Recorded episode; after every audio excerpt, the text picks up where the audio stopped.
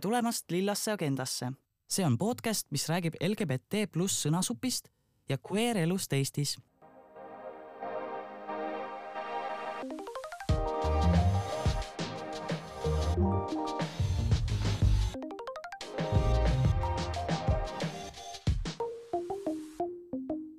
tere, Mel. hei, hei, hei, me oleme tagasi ähm, septembrikuu. septembrikuus on mis biseksuaalsuse nähtavus. ja see ongi meie tänase saate teema. räägime biseksuaalsusest ähm,, selle nähtamatust, kõigest muust äh,. aga ennem kui me saate juurde lähme, siis äh, meil toimub veel fundraiser ähm, et äh, oleme jõudnud natuke üle poole kokku koguda transinimeste ühingu jaoks ja veel on jäänud umbes kolm tuhat euri minna, et äh, iga euro aitab äh,. kui sina soovid ka toetada meie ühingu tegevust, siis äh, annetuskeskkond on meie kodulehel transinimesed.ee ja sealt saab mugavalt annetada, kui on soovi äh,. samuti saab osta meie särke Caps Lockist äh,. meil on äh, uus särk ka tulnud välja, I am can be enough äh, ja selle leiab ja loomulikult äh, vana hea homoleek on ka täitsa olemas ja tellitav ja selle leiab äh, capslockiga.ee. aga liigume, liigume tänase saate juurde, meil on, meil on äh, külas täna Joosep. tere, Joosep. tere äh,. räägi meile, kes sa oled äh,, kuidas ennast määratled, mis teed? No ma isiklikult uh, ütleksin, et ma oleksin, ma olen biseksuaalne mees, ma töötan hetkeseisuga siis uh, klubis nimega Hunger uh,. tegelen eluga üleüldse, jah. Nice uh, kuidas sa said aru, et sa bi oled või kuidas sa jõudsid selleni uh,? sellega on see, et uh, no ma ütleks, kui ma oleksin, olin umbes kolmteist või neliteist, siis ma mingil määral hakkasin enda seksuaalsust nii-öelda noh, sellega eksperimenteerima ja läbi selle siis aastatega ma nii-öelda sain aru, et ma olen bi mm.. ma ei tea, biseksuaalsusse nagu ähm, erinevad inimesed mõistavad seda nagu erinevat moodi äh,. kuidas sa nagu enda jaoks seda mõtestanud oled või ähm, jah, selle peale mõelnud äh,? Mingil määral ja ma nagu saan aru, kust nii-öelda see tuleb ja ma ütleks ka, et biseksuaalsus tegelikult on ka mingil määral äh, nii-öelda kujutletav spektri peal, vaata, ongi nagu see, et no muidugi seal on inimesed, kes nii-öelda suurelt helistavad ühte soo poolt mm. -hmm. ja mingil määral vähem teist, mõned, kes siis nii-öelda mõlemad samavõrdselt ja mõned, kes vastupidiselt just ühte rohkem ja teist vähem um,. ma ütleks, et ma olen suht perfektselt jõudnud sinna keskpaika, hetkeseisuga võib-olla isegi pigem kaldun rohkem meisse poole, aga see on lihtsalt minu nii-öelda vaade sellele. Ja, ja ma ei tea, ma enda jaoks olen nagu seda noh, just noh, see klassikaline dihhotoomia on nagu A, B ja pan, et nagu mis see erinevus on, eks ju. Mel, sa ütlesid, et me ei räägi sellest. no siis ma räägin sellest no siis sa The children need to be educated um,. noh, minu jaoks on see sugu mingil määral ikkagi mängib rolli minu atraktsioonis, nagu minu atraktsioon meeste vastu äh,, siis meeste vastu versus siis näiteks nagu naiste vastu on nagu erinev äh,, et see ei ole nagu võrreldav äh,.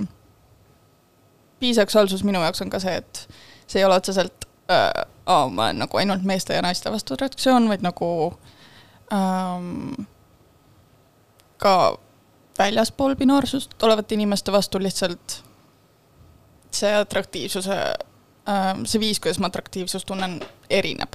ja mm. sellepärast on minu jaoks nagu see biseksuaalsuse silt kuidagi jäänud ja tundub väga kodune uh,. If that makes sense. jaa ehk siis nagu atraktiiv äh,, atraktsioon nagu rohkem kui ühe sugupoole vastu. jah ja. Mm -hmm. nojah seda on äh, väga huvitav kuulda, mina just nagu mõtlesin, et noh, et ma identifitseerin äh, ennast nagu vastumeelse heteroseksuaalina. Aga, aga samas ma ei tea, ma, ma ikkagi arvan, et ma olen võib-olla, ütleme, kui ma vaadata seda Kinsey skaalat, on ju, mis siiamaani suhteliselt vist nagu on nagu äh, suhteliselt töötab selles mõttes, et, et, et noh, või noh, see, seda ei ole nagu ümber lükatud või nagu, et see, et ta ikka see seksuaalsus on nagu spektril, on mõnes mõttes nagu äh, arvestatud teadmine vist, point on ka vist selles pigem, et täiesti nulli peal äh, või täiesti kuue peal, ehk siis null on täiesti heteroseksuaalne, sada protsenti ja kuus on siis täiesti äh, homoseksuaalne, et tegelikult nagu seda ei, öeldakse, et tegelikult ei ole. Et nagu keegi ei ole sada, sada protsenti äh, hetero või sada protsenti homo. et äh, siis ma mõtlesin, et kus ma selle peal olen, siis ma mõtlesin, et äkki ma olen mingi üks või midagi sellist. ehk siis see õudne piikurjus oota, kuidas see sõnastatud oligi, et nagu accidentally homosexual ja siis more than accidentally homosexual. Need kuidagi läksid need levelid seal siis on nagu väga huvitav mõelda, kuidas nagu kogemata saab olla homo ähm,. Joosep, kuidas, kuidas sa nagu äh, oled äh,, oled sa nagu tajunud äh, mingisuguseid eelarvamusi enda nagu kohta, mis on seotud sinu seksuaalsusega? Ma ütleks, äh, noh, üks suuremaid, mida ma olen nii-öelda isiklikult äh, kohanud, on näiteks see, et ütleme, no isegi need inimesed, kes mind noh, tunnevad või veel no, rohkem isegi need inimesed, kes mind ei tunne, siis ütleme, kui ma, kui ma saan tuttavaks nendega, ma räägin neile, et okei okay,, ma olen biseksuaalne, siis üldjuhul no muidugi seal on erandeid, aga üldjuhul läheb kahte moodi, seal on kas need inimesed, kes ütlevad, okei okay,, ehk siis sa oled põhimõtteliselt sirge mm.. või siis need, kes on, aa, okei okay,, sa oled homo. ehk siis ongi nagu see, et enamikud inimesed üldjuhul ei saa aru, et seal on nagu selline, seal on, there is the middle ground mm. -hmm. see on üks peamisi, mida ma olen leidnud. see on, see on tõesti huvitav, sest nagu ma veits guugeldasin ka enne seda saadet, et mis siis tuleb nagu äh, biseksuaalsete meeste kohta just, kuna nagu sellest ma ei ole nii palju e, ma ei ole kohanud ise lihtsalt biseksuaalseid mehi nii palju ja ma arvan, et see on osalt selle tõttu, et mm, ma ise ei ole nagu peamiselt äh, attracted to men, nii et ma ei suhtle väga palju meestega, kes on meestest huvitatud. ehk siis äh, see oli nagu selles mõttes äh, teema, millest ma nii palju ei tea ja siis ma guugeldasin ja siis tuli välja see täpselt, mis sa mainisid, et, et, et kuna äh, paljud inimesed on kas nagu homo, peamiselt homo või heteroseksuaalsed, siis nagu äh, nad võtavad kuidagi enda kogemuse nagu biseksuaalsete inimeste peale. või see on nagu kuidagi sunnitud see, et sa pead nagu valima või mitte otseselt valima, aga see ei ole nagu, keegi otseselt ei sunni sind tegema, aga see on rohkem selline nagu kultuuriline äh, kuidagi norm, et, et, et, et, et kui, kui mina olen heteroseksuaalne, et siis noh, et umbes teised peavad ka olema. või siis, et kui ma olen homoseksuaalne, et siis nagu, et ei saa olla nagu see, et sulle nagu meeldivad mitmed sood mm. -hmm. et see tuli sellest äh, mingitest nendest uuringutest, artik-, artiklitest ka välja. ja, ja see ka, et, et, et biseksuaalsed mehed panevad ennast siis sellel Kinsey skaalal pigem selleks näiteks äh, ühe numbri võrra, kas nagu, ühe numbri võrra näiteks heteromaks. Äh, ehk siis need, kes oleksid nagu oma nii-öelda noh, seal testiti seda, et kui palju su nagu selline seksuaalne erutus tekib sul, on ju Äh, teatud stiimulite peale ja siis nagu need stiimulid näitasid, et sellel Kinsey skaalal sa oled tegelikult nagu kolm äh, ja siis äh, nad panid ennast rohkem kaheks või näitasid, et see, et sa oled rohkem nagu kaks, aga nad nimetasid ennast üheks. no sest sealt küsiti nagu see self-testing oli ka, et nagu, et kuidas sa iseennast määratled. ja see oli huvitav nagu, et, et tõesti, et see nii-öelda, et kust see piir siis läheb, on ju. et jah, sorry, minu rent. aga sa ütlesid, et sa oled tajunud seda, et äh, inimesed äh, ei usu, et sa, või noh, panevad hoopis mingisse muusse lahtrisse kui yeah. bi mm. -hmm. kas sa muidu äh, oled äh,, oled nagu mingit diskrimineerimist ka kogenud või, või, või, või kuidas sa ise nagu, kui palju sa räägid sellest üldse inimestele, et sa? ma olen üldjuhul suht avatud sellega nii-öelda noh, kuidasmoodi ma iseennast äh, tajun, aga ma ütleks, kindlasti on olnud diskrimineerimist või vähemalt mingil määral äh, proovin leida sõna siis korra, üks moment. Um, pigem selliseid halvastamaid kommentaare inimestelt, kes mind ei tea, eriti noh, kui väljasvaatelt äh, ma olen täiesti ennast ära kaotanud siin praegu ei, ma saan aru, et sa ütled, et sa oled saanud nagu halvustavaid äh, kommentaare inimestelt selle peale, kui sa ütled, et sa oled äh, või nagu mingit äh, uh,.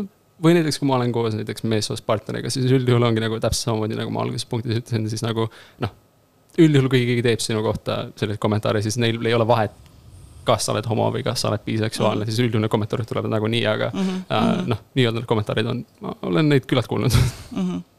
jaa, no selline erasure sõltuvalt sellest, kellega nagu sa suhtes oled, on nagu suhteliselt tavaline, ma arvan äh,, bi-inimeste pool, et nagu, et kui sa oled ähm, oletame samast soost inimesega, siis sa oled täiesti homo, eks ju, ja siis kui, kui sa oled äh, vastassoost inimesega, siis aa, sirge, et nagu et nagu see biseksuaalsus nagu täielikult kaob ära äh,. minu puhul on just see, et kuna ma olen ka mittebinaarne, siis inimesed on nagu, aga oota, aga mis see on siis? Et see on nagu, oota, mis, missuguses suhtes sa oled, sest nagu vaata, sa oled mittebinaarne, nii et see ei ole nagu sirge suhe, mis sul on, aga see ei ole ka nagu see ei ole ka lesbi, mis see on, ja siis ma nagu mõnikord ma olen lihtsalt nagu suhe on suhe, you know. Nagu miks sellele peab panema nii tugevat mingit leibelit peale, ma ise olen kasutanud äh, kväär, sest ma tunnen, et see võtab kõige paremini kokku, aga nagu yeah. see just minu mittepinaarsusega on see tahka, et inimesed on nagu, oota, aga nagu mis see on kuidas sa üldse suhetes oled Äh, et selline väga pusle on nende jaoks.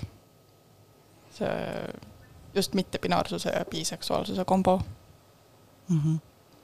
Uh, jah, kas sa tahtsid midagi öelda kuidas, kuidas, kas ma võin küsida, Joosep, see ei olnud muidugi mul saateküsimustest, see tuli nüüd mm, ma ei saatnud seda küsimust ette, aga ma loodan, et see on okei okay,, et ma küsin, kui ei ole, sa võid täiesti okeilt öelda, et et sa ei taha vastata. aga et kuidas sul, mm, kas sul oli nagu mingi selline segaduse tunne ka, et äh, või sa nagu said alati aru, et sa oled nagu, said kohe aru, et sa oled nagu bi või sul oli nagu see, et, et äh.... Ja ei, see segadus kohe kindlasti oli seal ja see oli seal päris pikka aega, ütleme nii, paar aastat vähemalt, enne kui ma tegelikult hakkasin korralikult aru saama nii-öelda kuidas mu seksuaalsus tegelikult läheb ja ise ka sellest nagu tegelikult aru saama. ehk siis jah, see segadus kohe kindlasti oli seal olemas alguses, jah. kas sa arvad, et see võis olla seotud sellega ka, et sul ei olnud nagu mingisugust nagu äh, nähtavust või et sa ei olnud näinud kuskilt, et nagu, et äh, sa võid olla mees ja bi äh,? osaliselt võib-olla jaa, aga teisest küljest ka, no ma ütleks, et see oli peamiselt see, et mul ei olnud küllalt palju nii-öelda kogemust ka suhte poolest või seksuaalsuse poolest nii-öelda meestega, ehk siis ma nagu ongi, et mingil määral võib-olla ma ei, oli nagu, aa ei, muidugi ma ei ole, vaata, ma noh, mul on lihtsalt nagu mingisugused mõtted bla, bla, blablabla. aga mida rohkem aega edasi läks, mida rohkem mul selliseid kogemusi oli, siis ma tegelikult hakkasin aru saama, et okei okay,, ma tegelikult olen biseksuaal. see on lihtsalt, kuidas ma nii-öelda selleni jõudsin mm. -hmm jaa äh,, ma olen nõus, mul oli ka see periood, kus mul oli nagu raske aru saada, et mis, mis see täpselt on, sest äh, ühiskond eeldab, et sa oled nagu kas sirge või siis mitte, aga nagu see bi ei ole nagu väga võimalus, mida nagu on näha äh, nii meedias, ühiskonnas, anywhere, sellest nagu ei räägita nii palju. Ja siis minu jaoks oli jah, see võttis nagu aega, et aru saada. nagu, ja siis ma mingil määral tundsin ka sellist mm, süümepiinad on vist liiga palju nagu öelda, aga nagu, et nagu üks silt ei tundunud hea ja siis ka teine ei tundunud hea ja siis ma ei saanud aru, et nagu oota, aga mis, mis toimub ja siis, kui ma jõudsin selle piisildini, siis see kuidagi lihtsalt nagu klõpsas ära, et nagu aa, okei okay,, jaa, see, see on see. Ja hästi selline minu meelest eelarvamus, mida on bi-inimestega, et aa, see on nagu faas. et, äh, et, et et sa tegelikult oled kas ainult sirge või homo, et noh, et see on üleminekufaas lihtsalt. Äh, ma olen olnud bi mingi kapist väljas biina mingi vähemalt kaheksa aastat, nii et noh, veits pikk faas on. Jah, ei tea, noh, ei ole, ei ole väga nagu üle läinud. täit-, täitsa piivel täitsa, täitsa pi. ja aga kas, kuidas te tun- tunnete, Melja Joosep, kas, kas on selline nagu mingisugune muutus toimunud nagu nähtavuse teemal? et äh, ma ei tea, mõtlen kasvõi nagu meedias või, või mingisuguses kirjanduses või kuskil, et kas on nagu toimunud mingisugune renessanss, et on nüüd nagu kuidagi bi nähtavust rohkem ma ütleks, et äh, renessanss on võib-olla tibake liiga tugev sõna, no kindlasti ma ütleks, et seda nähtavust on rohkem kui varem. aga ma ütleks, et see on siiski pigem nii-öelda nagu tagajoonel, kui nii-öelda. jah, noh, mingil määral ikka on nagu nähtavust juurde tulnud, et nagu mingid karakterid ikkagi tulevad meelde, kui ma mõtlen mingi meedia peale või filmide peale või sarjade peale, et kus on nagu biseksuaalseid karaktereid, noh äh, hiljutine näiteks Heartstopper, seal on äh, seal on bimees Nick, kes äh, väga kindlalt ütleb I m bi actually. Ja see on väga armas. Ähm,.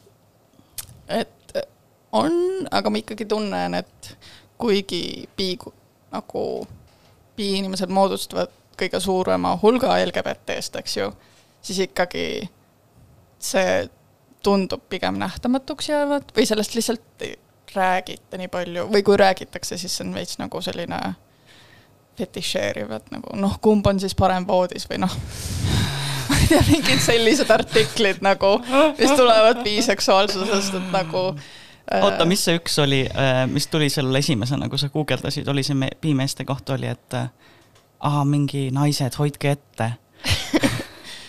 Aa, mingi, ja, ja et Eesti ühiskonnas levib mingi biseksuaalsete meeste nagu mingi katk või midagi, et noh, neid on nii palju ja siis me nagu proovisime saate jaoks leida ja siis ma nagu, kus, kus need nagu- piimehed on um,? ja, jah, noh, saate kuulajad ei tea, aga et jah, et kui me otsisime ennast selle saate jaoks, me otsisime just äh, piimehi, sellepärast et, et oleks nagu et oleks, et oleks olemas. Ja siis, või et see oleks saates ka. Aga ei tea jah, kuidagi väga raske oli leida. Ja ka noh, eestikeelses nagu meedias ei olnud nagu eriti midagi ei tulnud vasteid üldse nagu sellele äh, mõistele nagu piimehed. jaa, mis näitabki seda nagu, ja biseksuaalsuse peal puhul ka oli väga vähe nagu või nagu mm. Mm. kuidagi väga väike oli see otsingute arv, mis tuli. jaa mm,. kas sa tunned, et äh, kas on mingeid karaktereid või nähtavust meediast, mis nagu aitas sul endast aru saada või see oli pigem nagu ei olnud seotud sellega? või lihtsalt miski, mis meeldib nagu. jah, ma olen kindel, et neid karaktereid on, aga mul hetkel lihtsalt ei tule ühtegi nime otseselt pähe, aga ma ütleks, et mingil määral kindlasti nii-öelda aitasid mind sellel äh,, kuidas öelda, teekonnal. täpselt. okei okay.. jaa, ma ei tea, see, ma ei tea, see nähtamatuse teema ongi nagu selline keeruline asi, mida lahendada, ma tunnen, et mm, bi-naistest on rohkem representatsiooni äh, ja nagu noh, mitte ainult nagu meedias, vaid ka minu sõprusringkonnas on ro- nagu, ma tean mitmeid inimesi, kes on nagu bi-naised. aga, aga bi-mehed kuidagi sa tahad öelda, et äh, piimeeste nähtamatus on suurem? sulle tundub jah, mm? -hmm. või nagu, kuidas sa tunned, et see on, ma ütleks küll jah, et äh, noh, nii-öelda piinaisi, üldjuhul neid on rohkem näha, kui, aga ma ütleks, et neid mingil määral võib-olla rohkem aks- aktsepteeritakse ka. mm, jaa, ilmselt see tulebki sellest, et see on nagu kuidagi aktsepteeritum, et et, et kui sa, kuidagi, ma ei tea, mulle tundub, et nagu naiste seksuaalsus on kuidagi ühiskonnas on kuidagi normaalsem, et see on kuidagi voolavam või äh, või noh, üldse kõik puudutus ja asjad, vaata on samamoodi, et nagu naistele, naised äh, omavahel selline läheduse jagamine on kuidagi äh, või noh, on kõvasti normaalsem kui, kui kaks meest mingi on lihtsalt noh, ma mõtlen ka kasvõi nagu sõpruse või sellise läheduse puhul, et nagu see ilmselgelt mõjutab ka nagu seda, et kuidas kuidas noh, see äh, homofoobia mõjutab ilmselt nagu ja bifoobia mõjutab seda mehi rohkem. ja sest kuidagi ähm, tunnen, et patriarhaat just nagu karistab ähm, selles mõttes mehi rohkem äh, et nagu, sest nagu kui kaks naist on koos, siis sa mõtled nagu... mitte nagu üldises mõttes, vaid selle seksuaalsuse mõttes? jaa, seksuaalsuses mõttes, et kui nagu kaks naist on koos, siis see on meeste jaoks nagu hot, eks ju. Mm.. aga kui kaks meest on koos, siis on nagu oi-oi, no homo nagu. Aga vaata, see on, see läheb sellesse teemasse, mis sa rääkisidki, et nagu, et see üks päev, et, et äh, issand, kuidas see oligi nüüd on minul mõtteauk, ma ei tea, mis täna toimub, kas, mis see kuu seis on? Just oli see virmalised või? ma ei tea, mis, mis kuud meid mõjutavad, mis retrokraadid. We need a bi woman for that, who's into astrology. Et, et põhimõtteliselt, et, et, et ühiskonnas domineerib see äh, nii-öelda selline seksu-, see, selline nagu seksuaalsuse väljendus, mis läheb nagu peale äh, siis heteromeestele, see oli see point mm, -hmm. vaata, mis sa rääkisid yeah.. et see nagu ma tunnen ka selles nagu, et see ei lähe nagu siis äh, heteromeestele peale, et äh, kaks meest äh, on koos mm, -hmm. ilmselt nagu naistele ja võib-olla teistele läheb ka mm -hmm. see peale, aga nüüd lihtsalt ei domineeri ühiskonnas see, see nii-öelda selline seksualiseeritus. mis su mõtted on sellel teemal, Joosep uh,? no ma ütleks, et see ei ole otseselt mõte, aga noh, ütleme nii-öelda nagu noh hetero äh, mehe nii-öelda vaatepildis, ütleme, kui kaks naist on seksuaalselt koos, siis äh, noh, nende jaoks võib olla päris atraktiivne kohati mm, -hmm. aga nagu ütleme, võrdleme, võrdleme seda näiteks sellega, et kui kaks meest on suhtes, kui nad mõlemad on kasvõi biseksuaalsed äh,, siis äh, ma ütleks, et see ei ole kuuldamatu, et see situatsioon võib vabalt lõpetada sellega, et kellelgi on äh, sinine silm pärast seda mm. -hmm. ja ütleme niimoodi, et neid kokkupuuteid on mul ka olnud. mitte mm -hmm. isiklikult kohati, aga nii-öelda kellegi teisega, kellega ma olen koos olnud. aa, okei, okei. ja kas sa tunned, et näiteks äh, on ohtlikum mehel kätt hoida versus siis, kui sa oled näiteks naisega? mingil määral võib-olla jah. okei um, no sellise sünge teema juurest äkki, äkki teeks väikse muusikalise pala? äkki teeme jaa um,, hingame. jaa, kas sa tahad rääkida natuke oma muusikavalikust uh,? hetkel vist ei soovi, laseb, las lugu räägib enda eest. teeme nii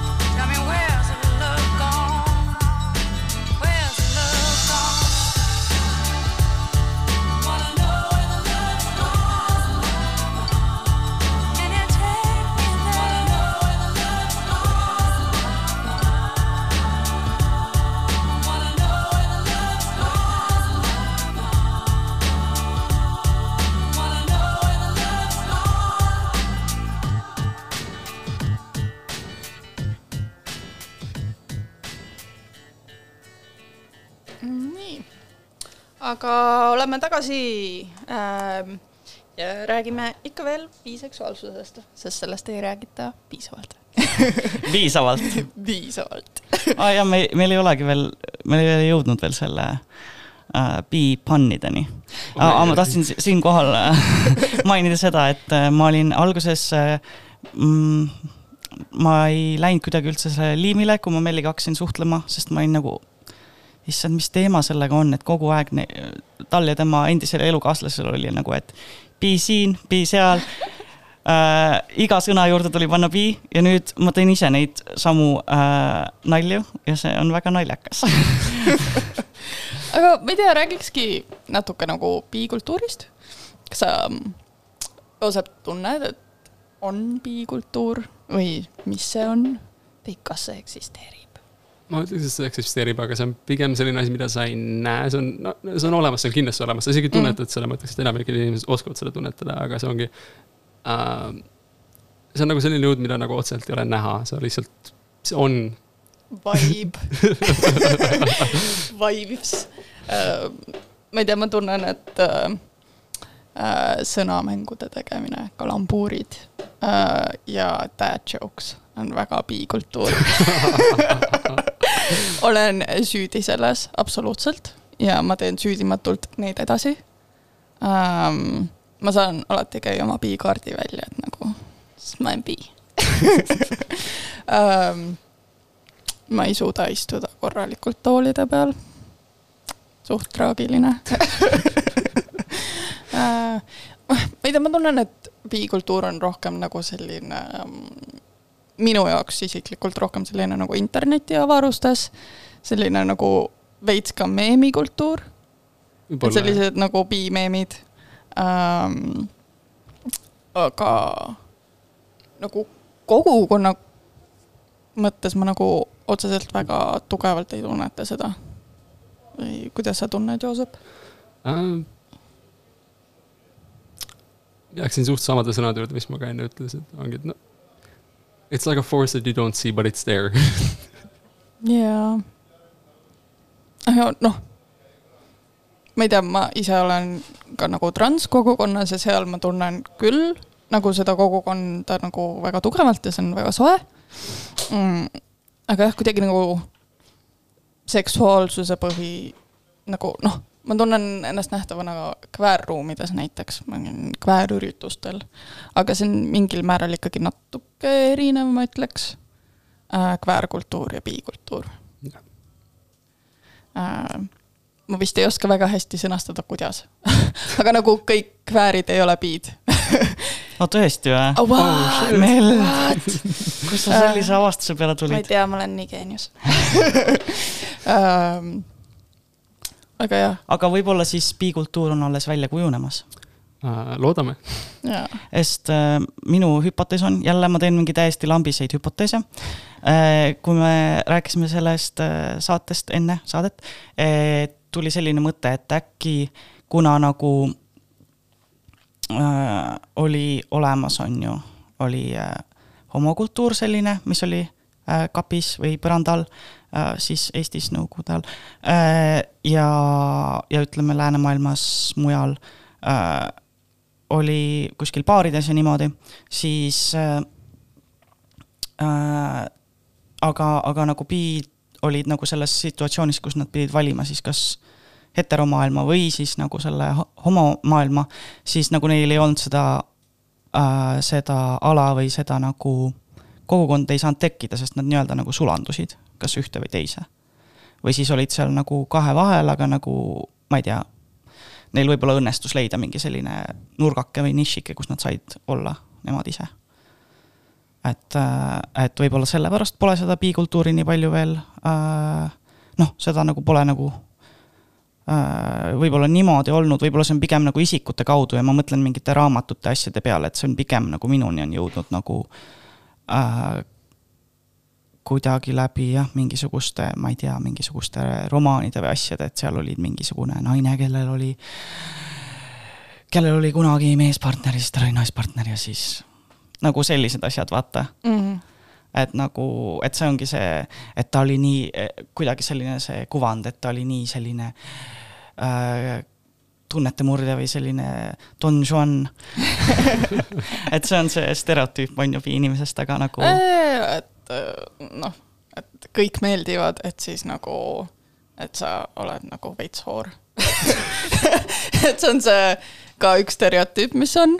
Ja, ja see on, see on nii nõme, kui see raamatus, mõnikord on see nagu hästi tehtud, see ei ole nagu, see ongi bi-, bi-inimese elu, kellel lihtsalt ongi see, et noh, tal oli tal olid äh, erinevast soost partnerid, aga nagu, nagu heteroinimestel on ka nagu mitu erinevat partnerit elu jooksul mm -hmm. tihti, et nagu see ei ole nagu aga teinekord on see jah, niimoodi maalitud selliselt nagu, et ta oli selline, selline murdja ja ma eestikeelset head sõna ei oska praegu mõelda välja, aga nagu promiscuous on selline ingliskeelne sõna, mida kasutatakse bi-inimeste kohta. murdja. jah, kas sa oled nagu kohanud sellist suhtumist äh, tea, igapäevaelus jooseb? no ma ütleks enda kohta, et äh, see sõna täiesti on õige minu kohta, ma ei hakka isegi väitma, nagu ma ei hakka isegi valetama selle koha pealt, see on täiesti õige sõna minu jaoks, aga see on minu jaoks. No ja nagu veits ja, ja ütleme niimoodi, et äh, mulle on antud Hungary's tiitel Boy-Toy of Hunger ja ma ütleks, et äh, see ütleb kõik, mis vaja öelda on. Vau, okei, epic jaa mm,, ma ei tea, minu jaoks biseksuaalsus ja truudusetus ei ole nagu kuidagi seotud. et see on lihtsalt äh, seotud selle inimesega, kes cheat ib ja see võib olla ükskõik millisest seksuaalsusest inimene. võib ju olla nagu ma olen, noh, isiklikult ma ütleksin, et tegelikult noh, kui sa oled suhtes kellegagi, sa petad neid, siis see on ainult ja ainuüksi sinu isiksusega te tegemist, seal ei ole mitte mingit nii-öelda nagu stsenaariumi või äh, mingit iva sees, mis nii-öelda nagu tegelikult, et aa, see oli sellepärast või see oli teise asja pärast, see on nagu, see on. inimene petab teist inimest, kui see on tema isikuses sees ja nagu mul on kogemusi olnud sellega, kus nagu põhimõtteliselt nad tõestavad mulle seda. Mm.. Mm -hmm ja selles mõttes, et üks asi ongi see promiscuous, tegelikult kas see ei ole nagu selles mõttes, et üks asi ongi see, et kui sa oled nagu vallaline, aga sa lihtsalt date'id või nagu äh, äh, või äh, sul on nagu suht, nii-öelda seksuaalsuhted nagu äh, mitmete erinevate inimestega, aga, aga kui see on nagu consenting ja nagu seal ei ole nagu mingit petmist, siis nagu noh, siis nagu on lihtsalt lõbulaialt ju. Jaa. Äh, ma ei tea, jah, et see, ma ei tea, see truudusetuse hirm on nagu midagi, mida ma olen ka kuulnud, et noh, näiteks, et et noh, kuna ta on bi, siis ta läheb kindlasti selle teise sugupoole juurde tagasi või nagu, nagu, nagu sellised nagu sisemised hirmud mm. ma õnneks ei ole date inud kellegagi, kellel oleks sellised hirmud olnud um, aga jah, võin öelda enda kogemuse põhjalt, nagu kui ma sinuga date in, siis see on sellepärast, et ma tahan sinuga olla et siin ei ole nagu mingi, et aa, ma mõtlen nagu mingi taustal mingi kellegist teisest või äh, tegelikkuses tahan olla nagu mingi sirge, juu ma pigem ütleks, et see on nagu privileeg olla bi. et ma ei pea date ima nagu sirgete cis-meestega oh. nagu nagu, et noh selles mõttes seksuaalsus ei ole valik, aga nagu mul on valik nagu mitte date ida nendega, sest nagu come on, naised nagu, kui sul on nagu võimalus olla nendega, siis miks? Anyway, sorry et noh, selles mõttes ma leian, et nagu on ka positiivseid asju väga palju bi olemise juures. või kuidas sa tunned, mis on need just nagu positiivsed asjad? Äh, positiivsus selle koha pealt, ma ütleks, et see on lihtsalt see, et kui ma tunnen või kui ma arvan, et keegi on atraktiivne, siis mul on nagu sisenev vabadus nii-öelda olla, et okei okay,, noh, selles mõttes kuniks nad on ka nii-öelda kas bi või äh, gei või queer, pole vahet, siis noh mul on võimalus nendega koos olla, mul ei ole isiklikult nagu mitte mingisugust mental blokki ees, mis ütleks mulle, ei, ma ei saa seda teha sellepärast, et ma olen hetero mm. -hmm. ehk siis nagu see on noh, üks mu lemmikuid asju selle koha pealt mm. -hmm. Uh, nüüd ainult meeste vaatepunktist ma ütleks, on see, et see on lihtsalt minu nii-öelda kogemus sellega, aga mehed on kordades äh, otsekohasemad, kui naised on jah. ja, ja kas sa tunned, et see on nagu, ongi selline, et kui, mis on nagu see erinevus nii-öelda nagu date imise juures? date imise juures ma ütleks, et no date imisega ma ütleks, et seal väga suurt vahet isegi ei ole, noh, võib-olla siis see, et noh. Vähemalt minu kogemus, kui sa oled mehega koos, siis sulle öeldakse otsa, suht kohe otse välja, vaata nagu, mis tegelikult on ja see on nagu mingil määral positiivne asi, noh, vähemalt ma ütleks minu isiksuse, kelle, mulle meeldib probleeme nii-öelda lahendada, kui seal on mingisugused probleemid, ehk siis mm -hmm. aga ongi, et kui seal on midagi, räägime selle läbi, klaarime mm -hmm. selle ära, see on kõik.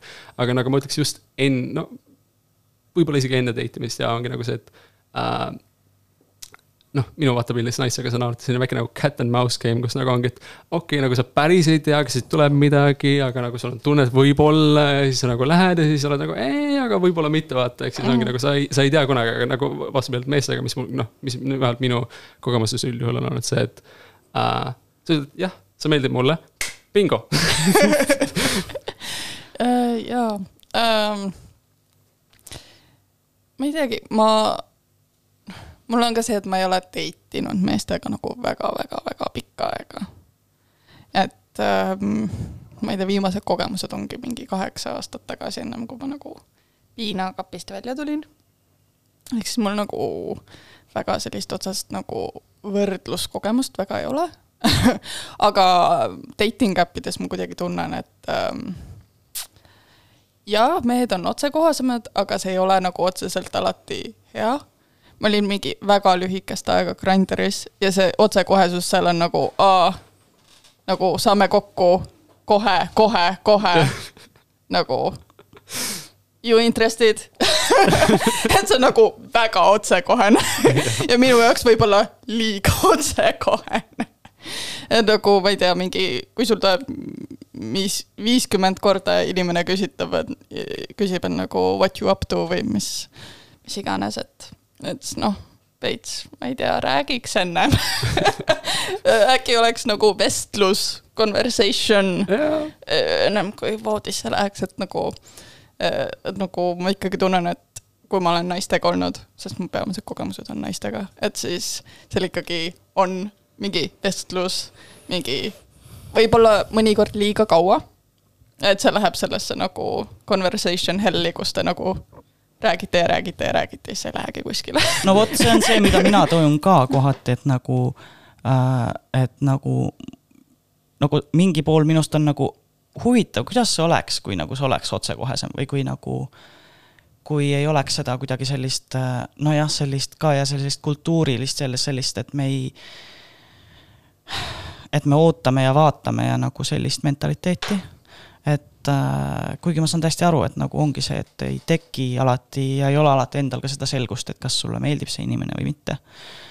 aga, aga ma ei tea, mulle tundub, et ikkagi selles nii-öelda selles äh, mees-naine dünaamikas on kuidagi, on mingisugused nagu kultuurilised normid, et, et mis nagu mõjutavad võib-olla seda suhtlust, mis ei oleks, mis ei ole võib-olla nii vaba või nagu nii otsekohene või selline äh, no isegi mitte otsekohene või võib-olla nagu nii aus.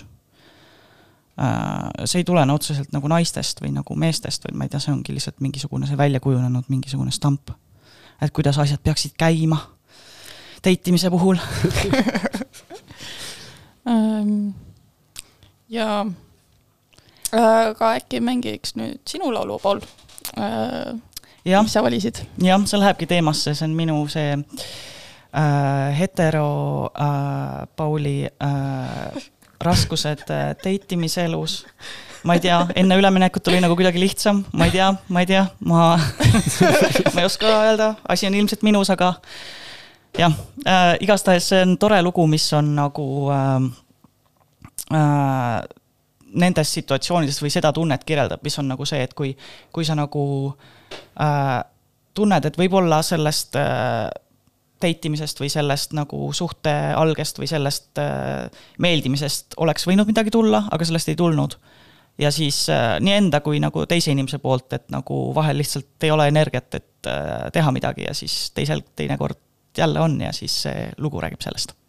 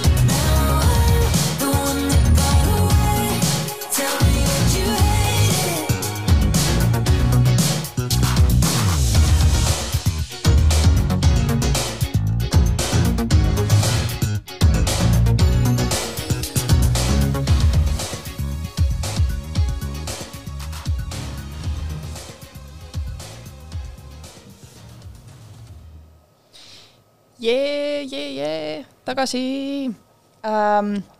küsiks sellise küsimuse äh, ja ma loodan, et see on arusaadav, mida ma küsin nüüd okei, et kas sa tunned, et see ähm, ilustandardid äh, sõltuvad sellest, mis soost inimesega sa date'id, et kas need on nagu erinevad. näiteks see, mida gei-mehed peavad atraktiivseks, on erinev sellest, mida näiteks cis-naised peavad atraktiivseks. Ma ütleks, et seal on mingi vahe kindlasti olemas, aga üldjuhul ma ütleks, et noh, ütleme äh,, mees, kes on üldjuhul geimeeste jaoks atraktiivne, ilmselt läheb peale ka siis naistele Mm. või noh, heteronaisele äh,. ma pakun, et seal ilmselt mingi nagu kindlad erinevused on, aga ma üt-, noh, isiklikult ei oskaks neid välja diagnoosida, kui nii-öelda äh, Mm.. jah, nojah, see, see on ju loogiline, sest nagu ma ei tea äh,, hete, heteronaised ju jumaldasid Freddie Mercury't, jaa see on mu em ema lemmikbänd. mu oma ka. jaa äh,, ma arvan küll, et nagu noh, ma tunnen, et mind tajutakse erinevalt, erinevalt.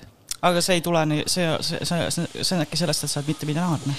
ja, ja kindlasti nagu, nagu see mängib suurt rolli, et kuna nagu minu sooline eneseväljendus on nagu pigem maskuliinsuse poole, siis see ei ole nagu väga atraktiivne siis hetmeeste jaoks äh, ja siis nende jaoks ma ei ole lihtsalt nagu meeletult atraktiivne ja nagu minu suhe nendega pigem läheb sellisesse nagu kohe nagu selline hei bro et nagu see on see, kuhu see tavaliselt tüürib ähm,.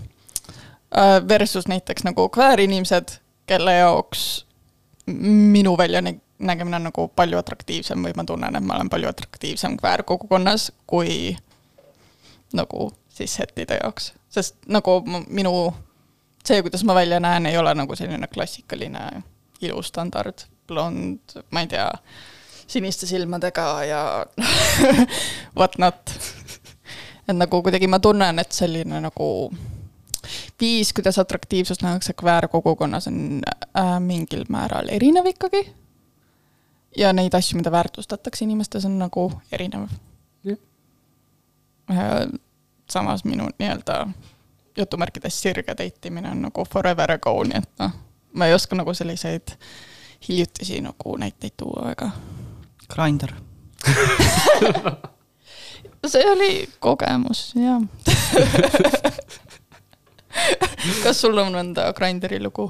ähm,. Grinderi lugu otseselt ei ole ähm,. seal tuli plokk peale siis, kui äh, ma sain aru, et no ma hakkasin endale kontot tegema ja siis ma sain aru, et minu telefoninumber on juba kasutuses Grinderis. What? kuidas see võimalik on? okei okay.. ehk siis ma kas tegin endale Grinderi varem ja unustasin ära selle mm., nagu täielikult lihtsalt nagu out of my memory, mitte mingisugust mälestust sellest, ma oleks seda teinud. või kuidagimoodi minu num-, või nagu minu number on juba kasutuses kellegi teise poolt, aga nagu kuidas see võimalik on, ma ei tea. kahtlane. okei. Catfish. nii et sinu teisik liigub kuskil Grinderis ringi ja me ei tea seda. lähiajal võib-olla tuleb tagasi. aga kuidas sa muidu tunned, et äh, Joosep, et kuidas Eesti ühiskond äh, suhtub biseksuaalsesse, kas sa oled nagu mõelnud selle peale? Äh, mingil määral ma ütleks jaa, aga.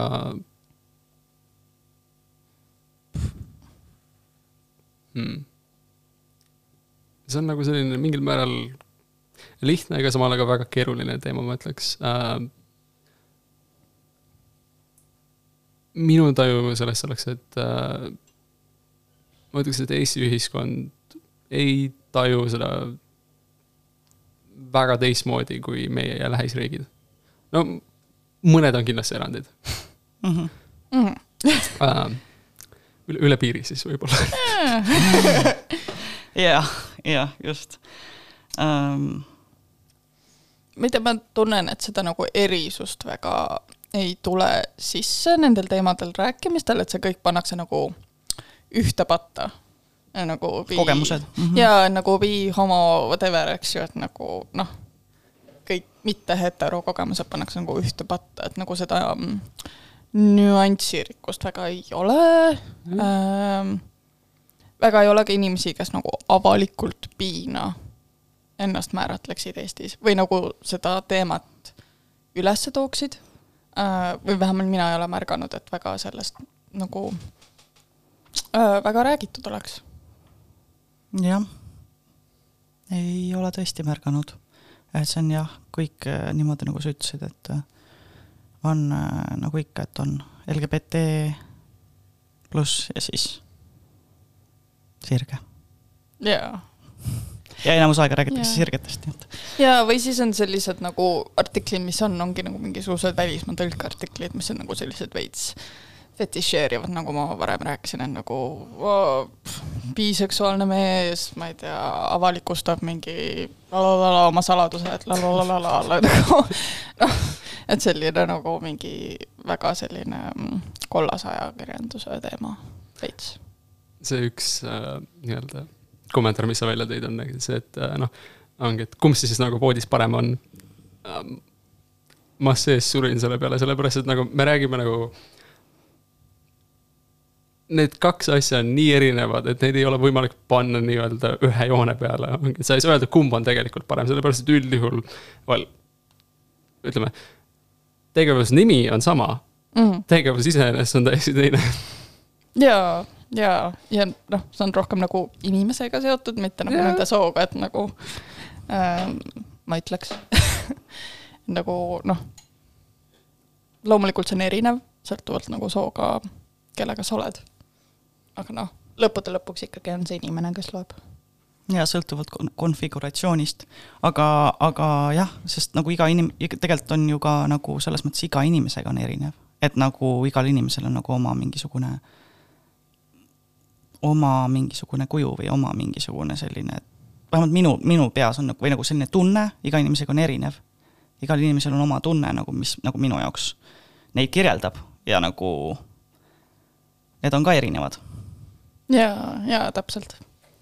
et nagu noh, sugu mängib mingit rolli, aga nagu see kindlasti ei ole nagu, seda ei saa taandada sellele. jah ja, ja nagu sa ütlesid ka, et nagu, et tegelikult nagu see erinevus tuleb võib-olla sisse nagu nii-öelda selles date imisrituaalides ja asjades, aga nagu see, kui sa suhtes oled, siis seal ei ole sellist erinevust, et ikka nagu olete koos ja elate koos või ei ela koos, aga nagu veedate nagu oma aega koos ja jagate oma elu, et nagu see on ju ikkagi üldiselt väga universaalne. jah ja et noh, mõnikord on mingid võib-olla väiksed fight'id või mõnikord on mingid rõõmuhetked ja nagu üles-alla mäed nagu igas suhtes. nagu pole vahet, et kas sa oled nagu sirge homo või bi. Nagu ma ei tea, mingisugused universaalsed asjad on, mis toimuvad nagu sõltumata seksuaalsest orientatsioonist suhetes, et nagu siin ei ole vaja nagu müstifitseerida väga. Noh, jah ja, jah, võib-olla ma ise ka saates nagu üritan leida neid erinevusi ja olla mingi, et mis see on, tegelikult see on nagu, see on elu. jah um, võib-olla nagu ühe viimase küsimusena ma küsiks sellise küsimuse, et nagu kui ma olen rääkinud näiteks äh, piinaistega, siis äh, ma olen kuulnud selliseid kogemusi, et kui nad on nii-öelda jutumärkides sirges suhtes, siis nad ei tunne väga osana kogukonnast. või neil on nagu, nad ei tunne nii tugevalt, et nagu nad saaksid reclaim ida, et nad on osa kogukonnast mm.. kas sul on olnud mingeid kogemusi sellega või äh, väljakutseid? ma ütleks, et ma täitsa jagan seda tunnet äh, noh, kui ma olen ka olnud samades situatsioonides äh,. nagu selles mõttes alati on nii-öelda see tunne olemas, et ma siiski olen osa kogukonnast, aga kui ma siiski olen nii-öelda äh, heterosuhtes üldjuhul, siis äh, millegipärast see tunne nii-öelda, et ma olen tegelikult osa sellest noh, kogukonnast kahaneb mm. -hmm. Mm -hmm. kas sa oled olnud nagu piinaisega suhtes äh,? jah. ja seal oli ka ikkagi see probleem, on ju, jah, okei okay., huvitav. jaa, võib-olla see on ka siis, kui sa oled nagu näiteks trans ja siis sa tundud, et see on nagu straight passing suhe, kuigi nagu te olete osa LGBT kogukonnast, et võib-olla seal võivad nagu sarnased asjad olla. jaa, vist küll jah, jah, jah, võib-olla jah, see, see, kuidas mina nüüd jah, tajun ka nagu heterona tajun asju, see on nagu mitte heterona. ah mulle ei meeldi, ei. Aga jah, et ähm, jah, see, see on väga nagu raske on rääkida nendest teemadest kuidagi, sest äh, ei ole nagu sõnu kuidas rääkida tunnetest ja seksuaalsusest ja suhetest. nii, aga Joosep, kas sa saad siis öelda, et nagu piimehed on Eestis olemas või? Nad on, leidke nad ülesse Te kuulsite siit, piimehed eksisteerivad.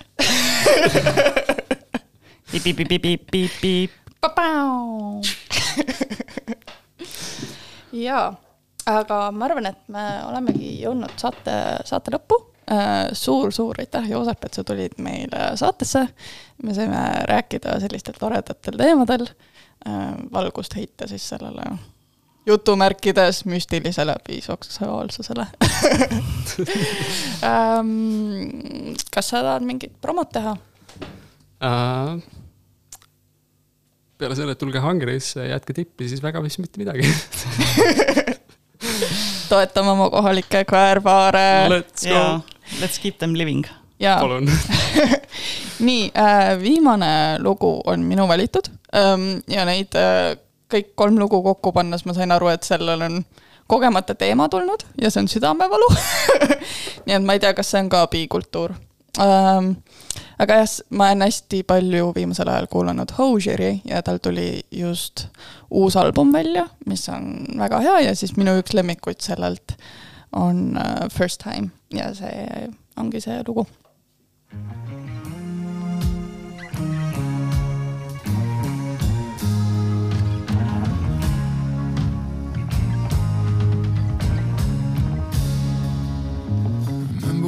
I told you about how before I heard it from your mouth, my name would always hit my ears as such an awful sound. And the soul, if that's what you call it, uneasy ally of the body, it felt nameless as a river undiscovered underground. And the first time that you kissed me, I drank dry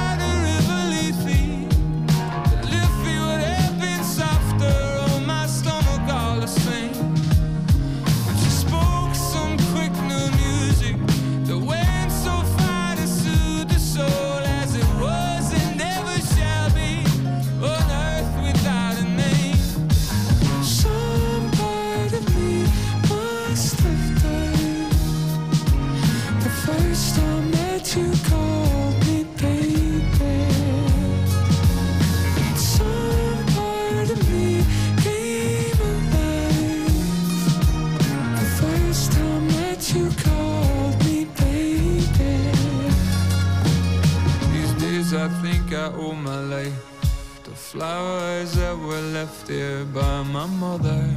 Ain't that like them gifting life to you again? This life lived mostly underground, unknowing neither sight nor sound, till reaching up for sunlight, just to be ripped out by the stem. Sensing only now it's dying, drying out.